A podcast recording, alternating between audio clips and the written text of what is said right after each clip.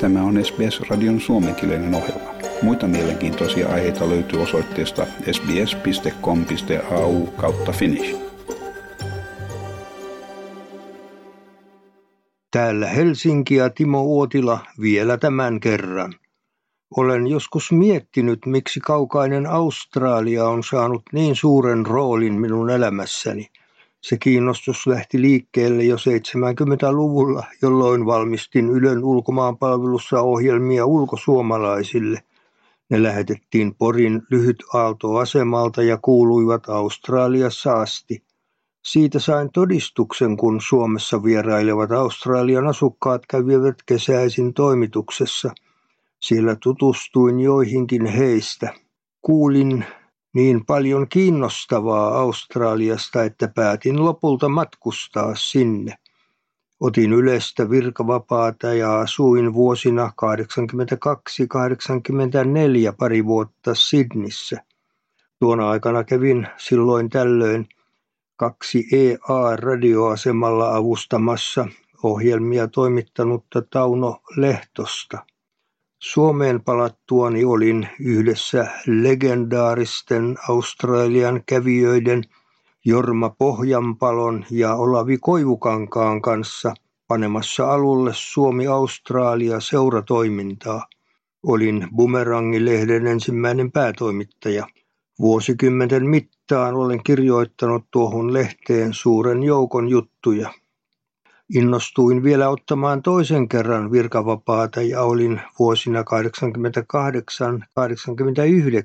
vuoden verran Brisbaneissa toimittamassa Mikko Mäkinästeen perustamaa Finlandia News-lehteä. Noina vuosina olin silloin tällöin vierailemassa radioasemalla 4EB, jolla valmistetaan yhä edelleen Suomi-radiota. Palattuani Suomeen tutustuin Ylvaan joka oli asunut Australiassa kolmisen vuotta 80-luvulla. Meistä tuli aviopari. Poikamme Erik on myös käynyt muutama vuosi sitten parin kuukauden matkalla Australiassa ja hieman työskennellytkin siellä.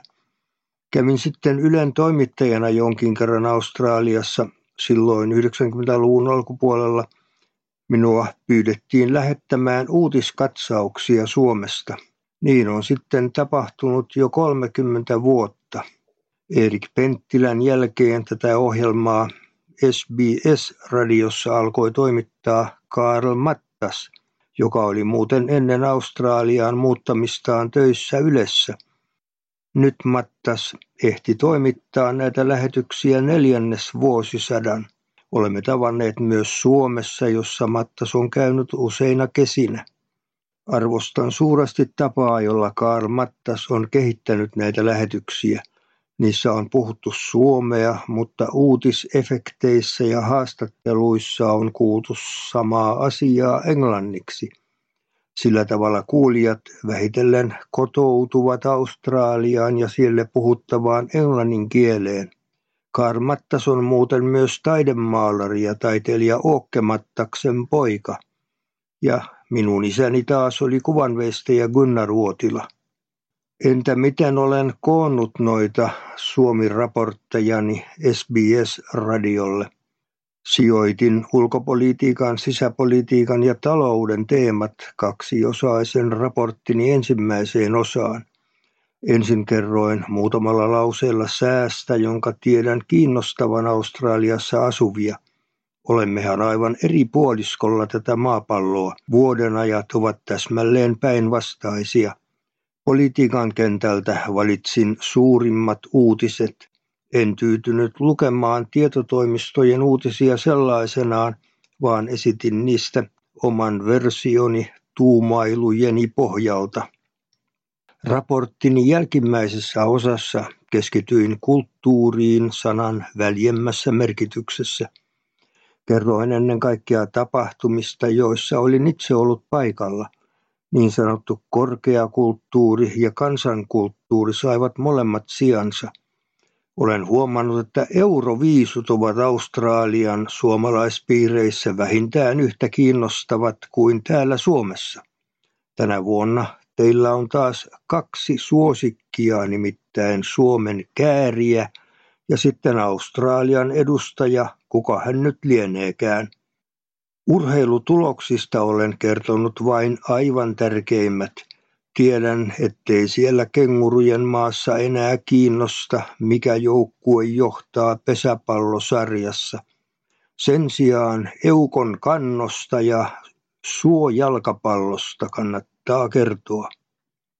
Tämä Australian SBS Radio on mediatalo, josta koko maailman kannattaisi ottaa oppia.